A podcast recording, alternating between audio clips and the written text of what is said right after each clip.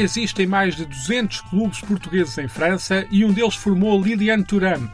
O olhar sobre estas associações e a debandada de Portugal entre 1958 e 1974 com Vítor Pereira, autor da investigação Os Futebolistas Invisíveis, e André Valentim Almeida, realizador do documentário Famille FC.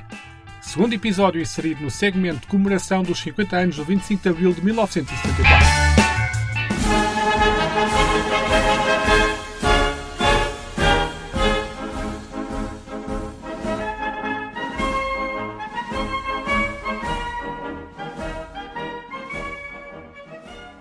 Eles eram organizados, era uma vida organizada, só que na merda.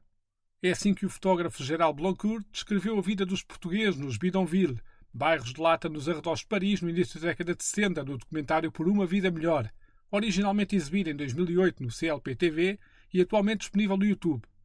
E foi muito pelo seu contributo que aquelas condições de vida conheceram um fim. Se nos tempos atuais toda a tecnologia ao nosso dispor serve para alguns percorrerem ruas de comunidades imigrantes a exigir a sua expulsão, olhando a pobreza e o isolamento como uma ameaça, o fotógrafo francês, nos anos 60 e apenas com a sua máquina fotográfica, captou imagens a que deu o título de J'accuse, eu acuso. Quis sensibilizar a França para as condições em que viviam os portugueses, as quais apelidou de escravatura moderna, em particular no bidonville de Champigny. Ali viviam mais de 15 mil pessoas, sem água canalizada, sem luz, por vezes com até 10 pessoas a habitar a mesma barraca. Os portugueses chegavam à França para fugir do serviço militar, que é como quem diz da chamada para combater na guerra colonial, da pobreza do mundo rural ou das perseguições políticas. Cantou Adriano Correia de Oliveira este parte, aquele parte e todos se vão. Entre 1958 e 1974, dizem os números oficiais que 700 mil portugueses instalaram-se em França, num cenário global de 1,5 milhão de pessoas que saíram do país nesse período.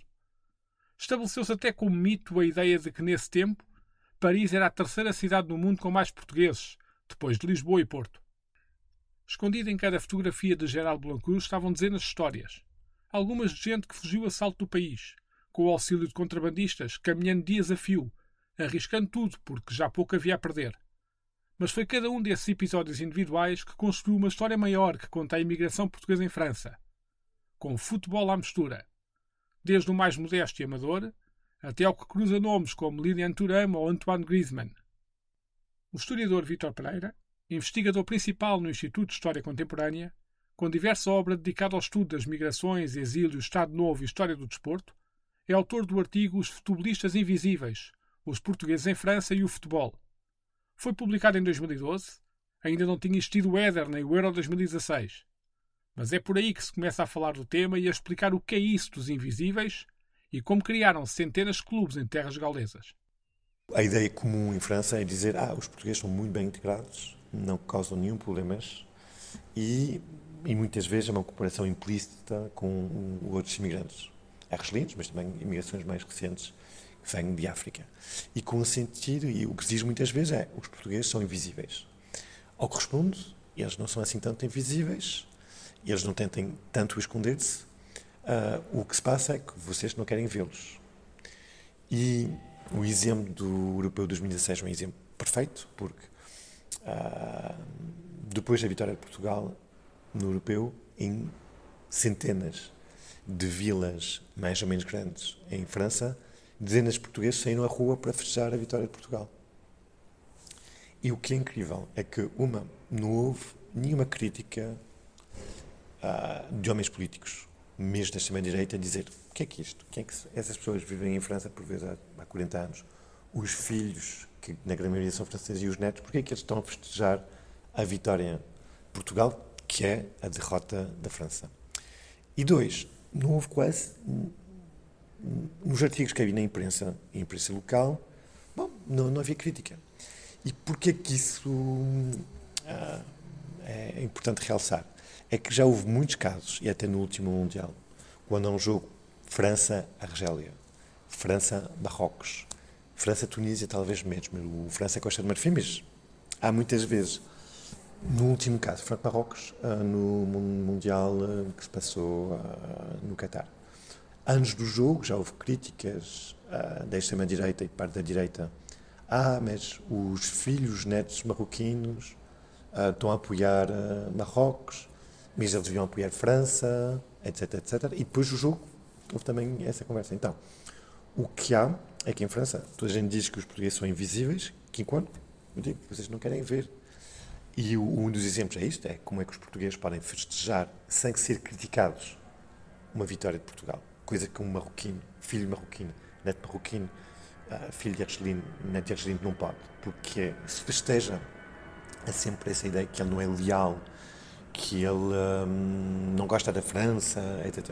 Ninguém vai dizer que um filho neto português que ele gosta de Ronaldo é que não gosta da França.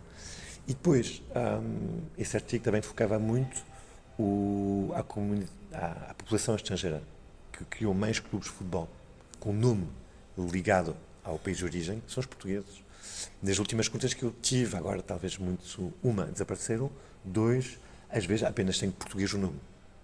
Mas houve, durante alguns anos, mais de 200 clubes portugueses, a 200 clubes de futebol em França, amadores, com o nome Franco Português, Franco Português de Lyon, Luso Português de não sei quantos, Lusitanos de Samorra, que é um dos mais conhecidos, o Benfica de Gourier, que é no Tarn. Então, há muitos clubes. E isso nunca foi apontado publicamente como um problema.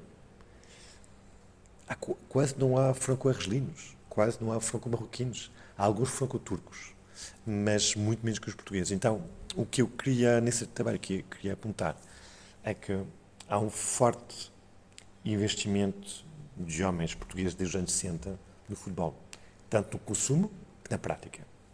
E que esse consumo e na prática para outras populações, muitas vezes, o futebol em França é muito politizado pela extrema-direita.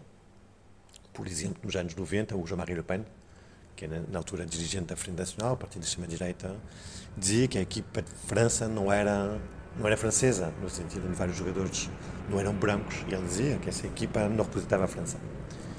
E há vários casos, por exemplo, um dos últimos casos que é em França, é à volta do jogador de futebol do Karim Benzema, que foi jogador do Real Madrid, da seleção francesa, onde ele muitos anos não jogou, e sempre com um discurso de falta de lealdade, a seleção francesa, e isso não acontece. Ninguém que chateou o António Lopes, o Rafael Guerreiro, o Adrien Silva talvez seja um caso diferente, por eles jogarem em Portugal. Nunca ninguém o chateou. Que enquanto muitas vezes há um discurso de jovens, ou menos jovens jogadores de futebol, que vão jogar para a Costa do Marfim, para a Argélia, para Marrocos, dizem, porque é que eles foram jogar com outro país? Isso não acontece com os poucos jogadores que jogaram com Portugal, nascidos ou crescidos em França. O artigo de Vítor Pereira chegou às mãos do realizador André Valentim Almeida, professor na Escola Superior de Teatro e Cinema de Lisboa, e este, inspirado pela leitura, decidiu arrancar para a França a apostar em descobrir estes clubes portugueses. O resultado dessas filmagens, ocorridas em 2018, concretizou-se no documentário Famille FC, que estará brevemente em circulação e sobre isso falaremos lá mais para o final do episódio. Por agora, o realizador diz-nos como foi a aventura de encontrar este outro lado do futebol francês. Não é fácil encontrá-los. E não é fácil encontrá-los porque não existem nas redes sociais, os contactos não são fáceis de encontrar, portanto foi um trabalho de pesquisa muito profundo. Se calhar, talvez o trabalho mais profundo deste filme tenha sido essa tentativa de encontro dos clubes. E eu queria não só... Lá está, quais é que eu queria. E nesse sentido eu tentei encontrar todos aqueles que existiam. Aliás, eu lembro-me que encontrei ainda mais que até penso que o Vítor Pereira, mais que aqueles que o Vítor Pereira encontrou na sua própria investigação. Não muitos mais, mas alguns mais, porque fiz um trabalho muito exaustivo, uma grande folha de Excel onde colocava tudo aquilo que encontrava e os contactos, etc., que eram os responsáveis por esses clubes. Portanto, foi um trabalho de pesquisa que demorou semanas ou meses a tentarem descobrir quem, onde, como. E queria também... Qual era o meu objetivo? O objetivo original era cobrir todo o território francês, ou seja, ir buscar alguns clubes em várias regiões de França.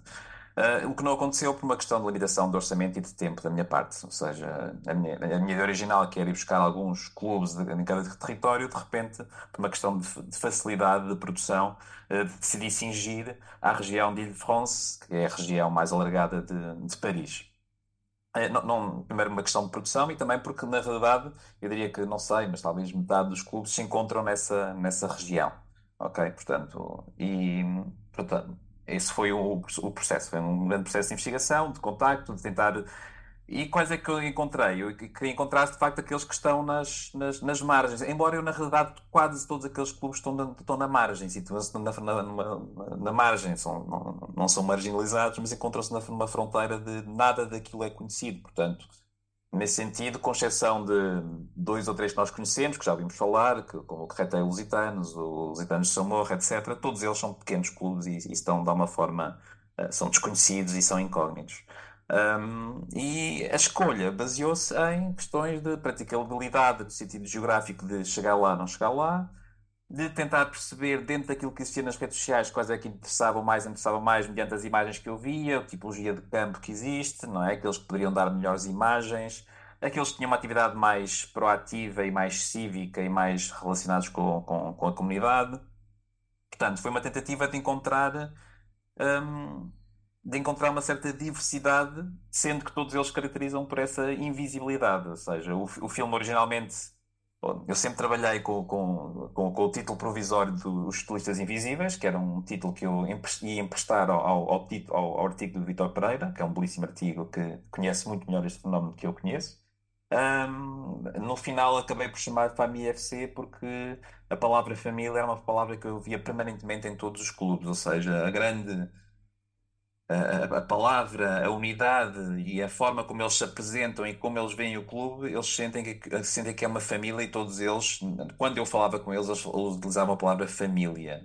Tanto quanto usavam Portugal e Saudade, usavam a palavra família. Isto é uma família, isto não é um clube, é uma família. Começou-se este episódio a falar dos bidonville e das duras condições de vida dos portugueses que partiram para a França nos anos 60. E talvez seja oportuno regressar lá para pedir a Vítor Pereira que explique os momentos, motivações e contextos da fuga de pessoas de um Portugal cinzento, do qual era proibido emigrar. Então, a imigração maciça para português para a França começa no fim dos anos 50. Não era completamente a primeira vez que havia portugueses que iam para a França, durante a Primeira Guerra Mundial. Em 16, Portugal e França assinam um acordo de mão de obra e há uns 15 mil, mais ou menos, portugueses que vão para a França, além dos soldados.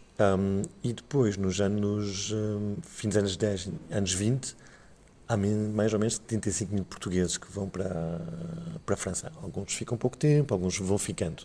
No entanto, no fim dos anos 50, começam as saídas, de forma clandestina, para a França, e vão subindo, no fim dos anos 50, nos anos 60, e explodem em 69, 70, 71, onde... Cada ano são mais 100 mil portugueses que saem de Portugal só para a França. Então, em 3 anos são 300 mil. E depois começa a descer antes do 25 de Abril.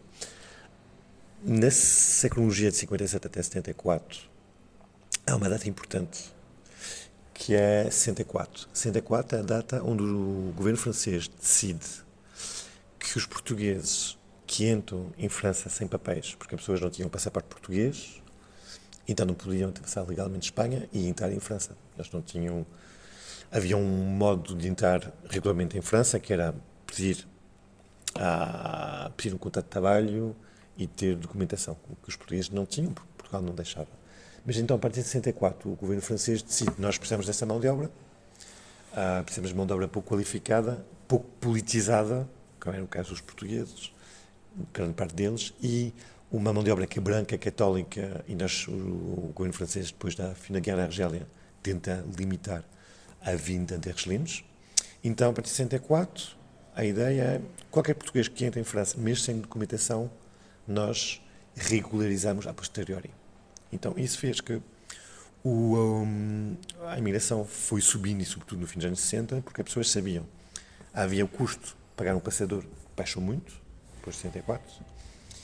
Em 65, 66, os próprios espanhóis dizem: olha, nós não vamos vigiar mais as nossas fronteiras, o nosso território, deixamos os portugueses passar. E então o número aumenta, e Portugal nunca aceitou, mesmo depois da saída política do Salazar. O que vai mudar a partir de 69 é quando o Caetano chega ao poder. Entre 61 e 69, sair de Portugal sem passaporte, ou com passaporte falso, era considerado um crime o que podia ser punido com 2 anos de prisão. Em 69, quando o Marcelo Quentes chega ao poder, o que ele faz é que ele muda isto, e a imigração já não é um crime, é apenas um delito, e um português que saísse para fora. E se fosse preso, a polícia, o vice, ou a guarda fiscal, ou a GNR, ou se voltasse a Portugal, apenas pagava uma multa de 625 escudos. Isto é, nada.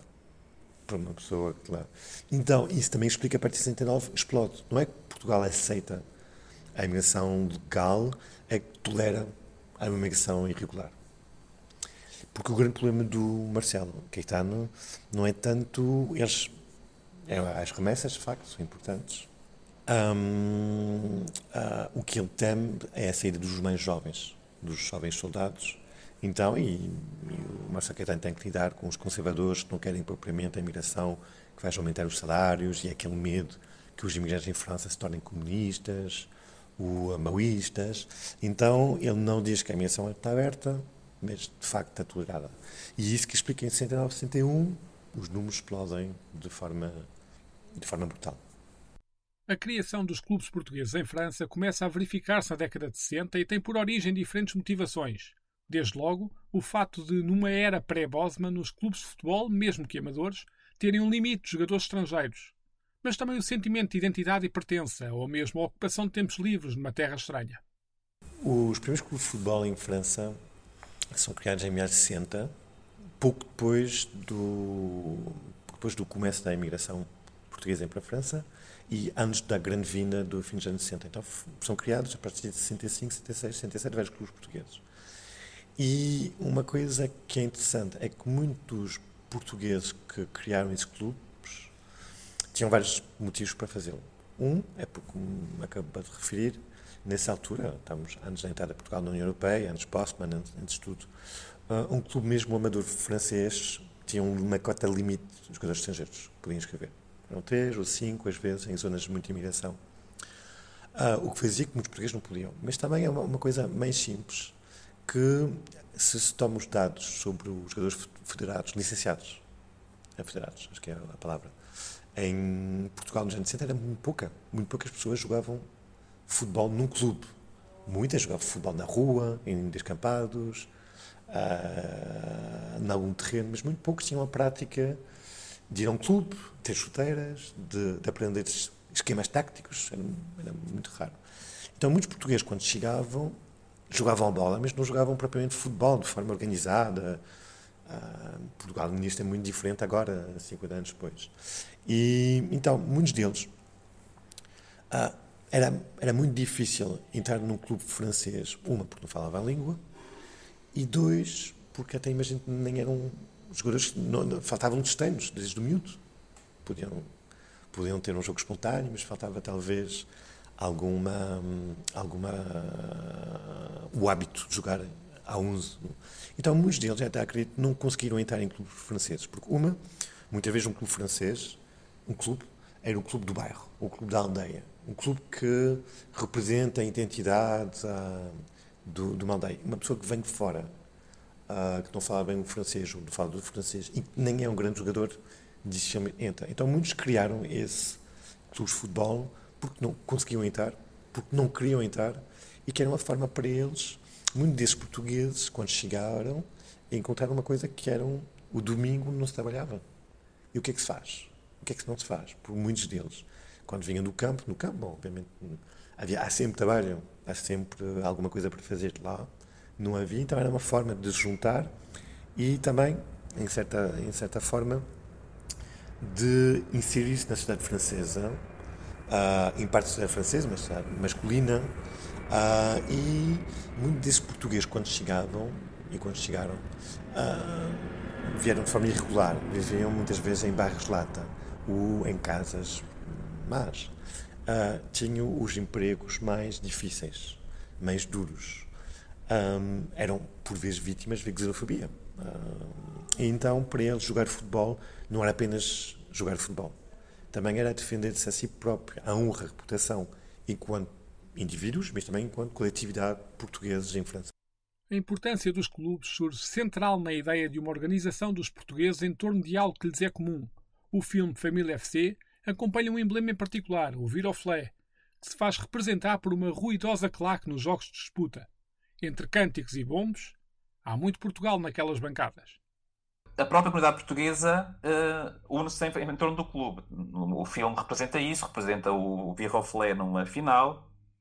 E tem uma enorme claque de portugueses. Eles entre si conhecem-se. É uma comunidade, é um polo importante da comunidade. Aliás, o futebol surgem nesse sentido de organizar a comunidade. Tal como existem associações de concertinas, associações de folclore, associações disto e daquilo. O futebol é usado para organizar a comunidade e os portugueses envolvem-se.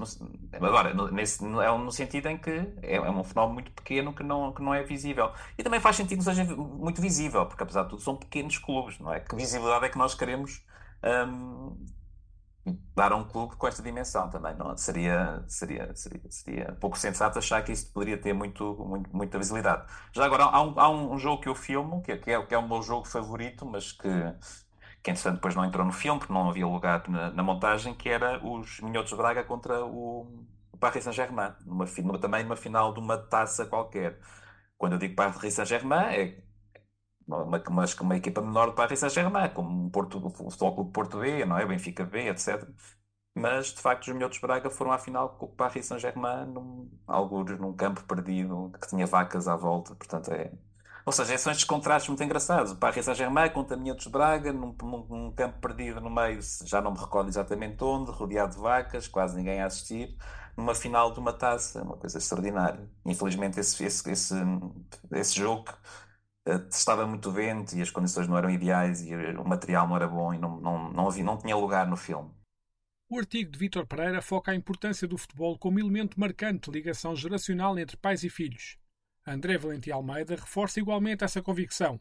No entanto, o filme mostra-nos que em muitos emblemas o discurso dos dirigentes é pouco ambicioso no olhar o futuro e há o receio de que a coletividade se perca depois desta geração. A bola ajudou a aproximar o que a imigração poderia separar, mas o passar do tempo pode deixar marcas, que não são necessariamente más. Claramente, acho que não houve clube nenhum em que eu não ouvisse, para além há bocado disso, da palavra família, outra coisa que se ouve muito é esta ideia de isto acaba connosco, não é? Quem é que vai continuar este clube?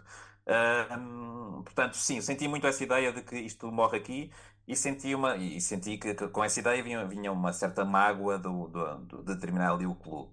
O que para mim que olho o fenómeno de fora, para mim é contraditório, no sentido em que estes clubes foram criados exatamente para criar uma ideia de comunidade e para que os portugueses que chegavam à França tivessem um espaço onde se revissem, onde se sentissem confortáveis, onde pudessem conviver. O morrer destes clubes, no fundo, transmite-nos a ideia que os miúdos mais novos estão integrados na comunidade francesa e não precisam destes espaços de comunidade. Portanto, para mim, o facto dos clubes morrerem, tenho pena, não é? Porque é um fenómeno que parece muito interessante, muito estimulante, muito relevante, mas ao mesmo tempo fico contente porque as novas gerações já estão integradas na comunidade, já não precisam destes clubes para continuar. Embora há aqui uma questão, que é, há bocado falava que há clubes de folclore, há clubes de futebol, etc. E eu reparei uma coisa, é que de facto, os clubes folclóricos, os clubes baseados na cultura em específica portuguesa, de facto, estão a morrer e acho que esse aí, de facto, não continua, não tem capacidade de continuar. As novas gerações já não querem saber daquele fenómeno. O futebol, apesar de tudo, há uma maior abertura, porque o clube de futebol que tem origem portuguesa depois começa a receber também outros tipos de pessoas. Antes de mais, o futebol é um fenómeno apaixonante que, independentemente da questão da raiz portuguesa, não deixa continuar a ser um desporto muito relevante que é independente da origem do clube. Ou seja, alguns destes clubes começam a ter muitos, já não sei se pode ser estrangeiros ou não, mas pessoas de outras origens.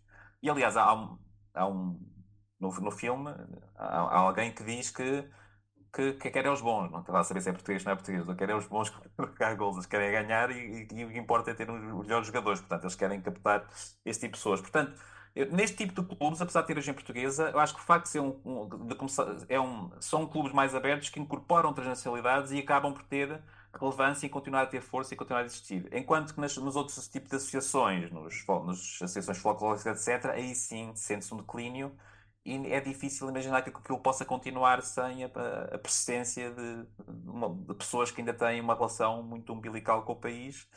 Em miúdos de 18 anos, ou seja, o que se sente ali é que os miúdos de facto estão nos clubes por imposição dos pais ou porque é assim a forma que eles organizam os seus lazeres, mas depois chegam aos 18, 19 e começam a abandonar esse tipo de associações. No futebol não, porque eles gostam de facto de jogar futebol, aquilo é muito aberto, jogam lá está, na Liga Francesa, têm colegas de todas as origens, portanto acaba por... Eu acho que ainda vão continuar. Não, agora, eventualmente já não sobre a forma, uma ideia de identidade portuguesa e de preservar o... Portugal, mas sob outra forma qualquer. Em uma hora, por exemplo, uma coisa que é curiosa, que ainda se mantém, e de facto isso vai se perder, que é, por exemplo, eu filmei um clube que houve ali uma cena... Os conflitos que existem em Portugal são alguns, não todos, mas são traduzem-se, tem uma expressão nestes clubes em França. Ou seja, há uma rivalidade entre os vimaranenses e os de Braga. E aliás, eu quando fui filmar há pouco tempo, eu tinha todo um campeonato assim, um campeonato tinha sido cancelado porque eu tinha havido pancadaria entre os Minhotos de Braga e os vimaranenses de qualquer coisa, acho eu. Portanto, no fundo, essas rivalidades transportam-se para a França, e esse tipo de coexistência e de tensões entre clubes e regiões vai deixar de existir, mas eu acho que os clubes vão continuar, vão persistir, porque o futebol é um fenómeno universal e toda a gente quer jogar futebol e perde-se a identidade portuguesa um pouco, mas mantém-se do clube. O futebol, enquanto elo social entre o pai imigrante e o filho nascido em França, fica demonstrado, por exemplo, com Robert Pires, filho de um imigrante português que jogou futebol a nível amador, ou Griezmann, neto de Amar Lopes, conhecido como Amar da Cavada, um ex-jogador do Passos Ferreira da década de 50. Ainda o emblema passense se chamava Vasco da Gama, que emigrou para a França nesse período. Curiosamente, nenhum deles representou um clube português.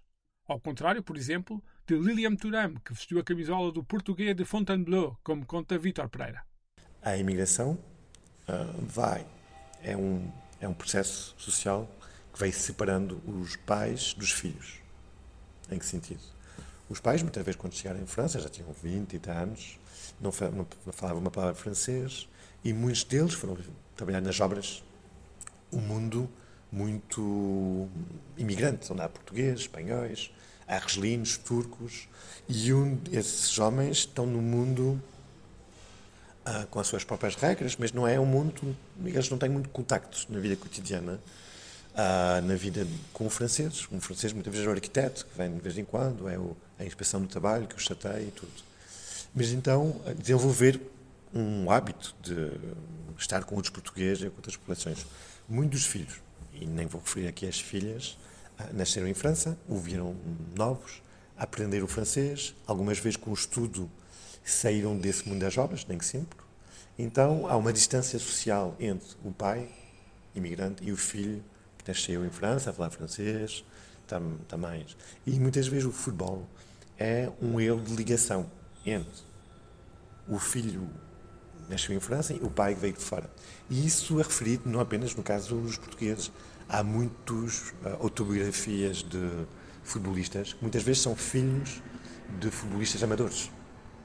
Há quem que lhes teve a paixão, depois que os treinou e que às vezes os incentivou, talvez tendo uma frustração não ter jogado. E muitos deles dizem isto, ligado. É o caso do jogador de origem portuguesa mais conhecido, talvez, que é o Robert Pires, que diz que é um pai dele português. Que era um bom jogador amador e que, para ele, jogar futebol. E o Roberto Pires nunca jogou numa equipa portuguesa, nunca. E até muitos que fizeram carreira depois nunca jogaram o Pampo Casbo, mas que o nome não soa muito a português, mas um dos descendentes com melhor carreira é Antoine Griezmann, que o nome não soa nada a português, porque é da família do pai, mas da família da mãe são portugueses que vêm para Passos Ferreira. E o avô é que emigrou, e que até era futebolista, é que até jogou em Passos Ferreira, se bem me lembro, e que acho que não jogou no clube português de Macon, onde ele viveu. Mas então, a ideia é que muitos jogadores de futebol, e nomeadamente oriundos da imigração, e não apenas da imigração portuguesa, para eles, jogar futebol é uma ligação com os pais. E, para alguns, jogar futebol na equipa portuguesa da vila é uma forma de estar de ter um espaço de partilha com o pai, mas também com os outros jovens da mesma origem, do mesmo bairro, e para eles, algumas vezes, é uma forma de defender uma certa identidade que é de portuguesa no mundo, ou então nas cidades mais pequenas, no mundo mais francês, onde às vezes eles não estão inseridas em certas possibilidades, ou, por exemplo, nos subúrbios das grandes cidades, caso do clube onde o Lilian Thuram tivesse a sua primeira licença. No mundo há meninos de filhos espanhóis, filhos de turcos, filhos de Costa do Marfinenses, e ali, para eles, é um clube popular, é o clube do bairro, que representa as classes populares em oposição a clubes, talvez, de pessoas de origem social mais elevadas. Em 26 de abril de 1975, a seleção portuguesa foi disputar um amigável à França para a despedida do Stade de Colombe, que havia recebido os Jogos Olímpicos de 1924. Um artigo do Mais Futebol, assinado por Luís Pedro Ferreira e publicado em novembro de 2020, recorda esse jogo focando a natureza do estádio que ia ser abandonado como oposição ao renovado Parque dos Príncipes. Se este último era a Paris do glamour e das luzes, do outro lado estava a Paris suburbana, operária e imigrante. E foram estes imigrantes que lutaram o estádio e que levaram a que o jornal L'Equipe referisse, na capa, escrita em português, bem-vindos.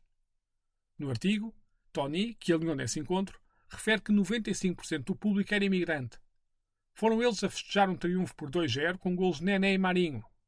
Ao olhar as bancadas, no resumo do encontro no YouTube, parece que a revolução ocorrida um ano antes terá despertado o fim de alguma invisibilidade. E Vítor Pereira contextualiza exatamente o 25 de abril de 1974 e o início dos anos 80 como datas importantes no impulso para a criação de mais clubes. Há duas datas importantes neste processo. Um é o 25 de abril de 74, que de facto faz algum regresso de alguns refratários, desertores, que saíram de Portugal por motivos políticos e às vezes também económicos e que podem voltar para Portugal. E também o 25 de abril tive consequências em França, porque também houve um surto de novas associações que se foram criando, algumas ligadas a pessoas do Partido Comunista, mas não só. E depois, o outro momento importante é 81, quando chegam os socialistas ao poder em França. Havia uma lei que era dos anos 30 que fazia com que os estrangeiros não podiam criar associações sem autorização do Estado, do governo. Tinha sido um certo tavão a criação de associações estrangeiras. Algumas tinham-se criado a mesma, mas era preciso preencher papéis, ir à prefeitura, havia um inquérito policial sobre quem era quem e tudo. Depois, em 81, abre-se. Qualquer estrangeiro pode criar uma associação. E, então, isso também cria um boom nos anos 80. E também, tanto o 25 de abril como os anos 80, para muitos portugueses que estão em França, é um momento onde muitos percebem que vão ficar em França. Porque muitos portugueses foram para a França, nem todos, obviamente, mas muitos deles tinham um plano, uma estratégia, que era ir trabalhar em França, trabalhar 5, 6, 10 anos, mais, menos, tentar ganhar algum dinheiro, e talvez regressar a Portugal com comprar terreno, mas depois a agricultura foi reduzindo-se, comprar um táxi, comprar um comércio, investir, alguns.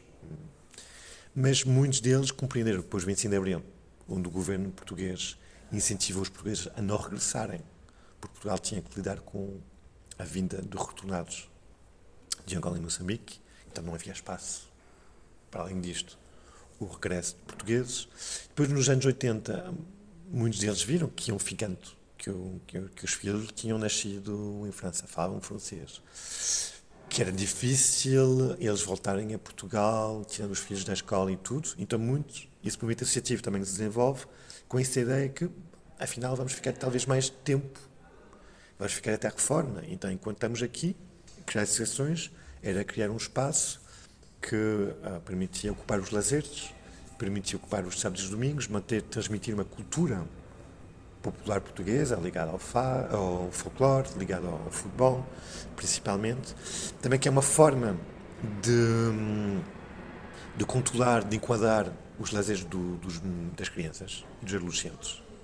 Quando o adolescente está a fazer folclore, está a jogar futebol, não está na rua, não está a fazer outras coisas, também que é uma forma de tentar favorecer relações amorosas entre filhos portugueses e filhas portuguesas.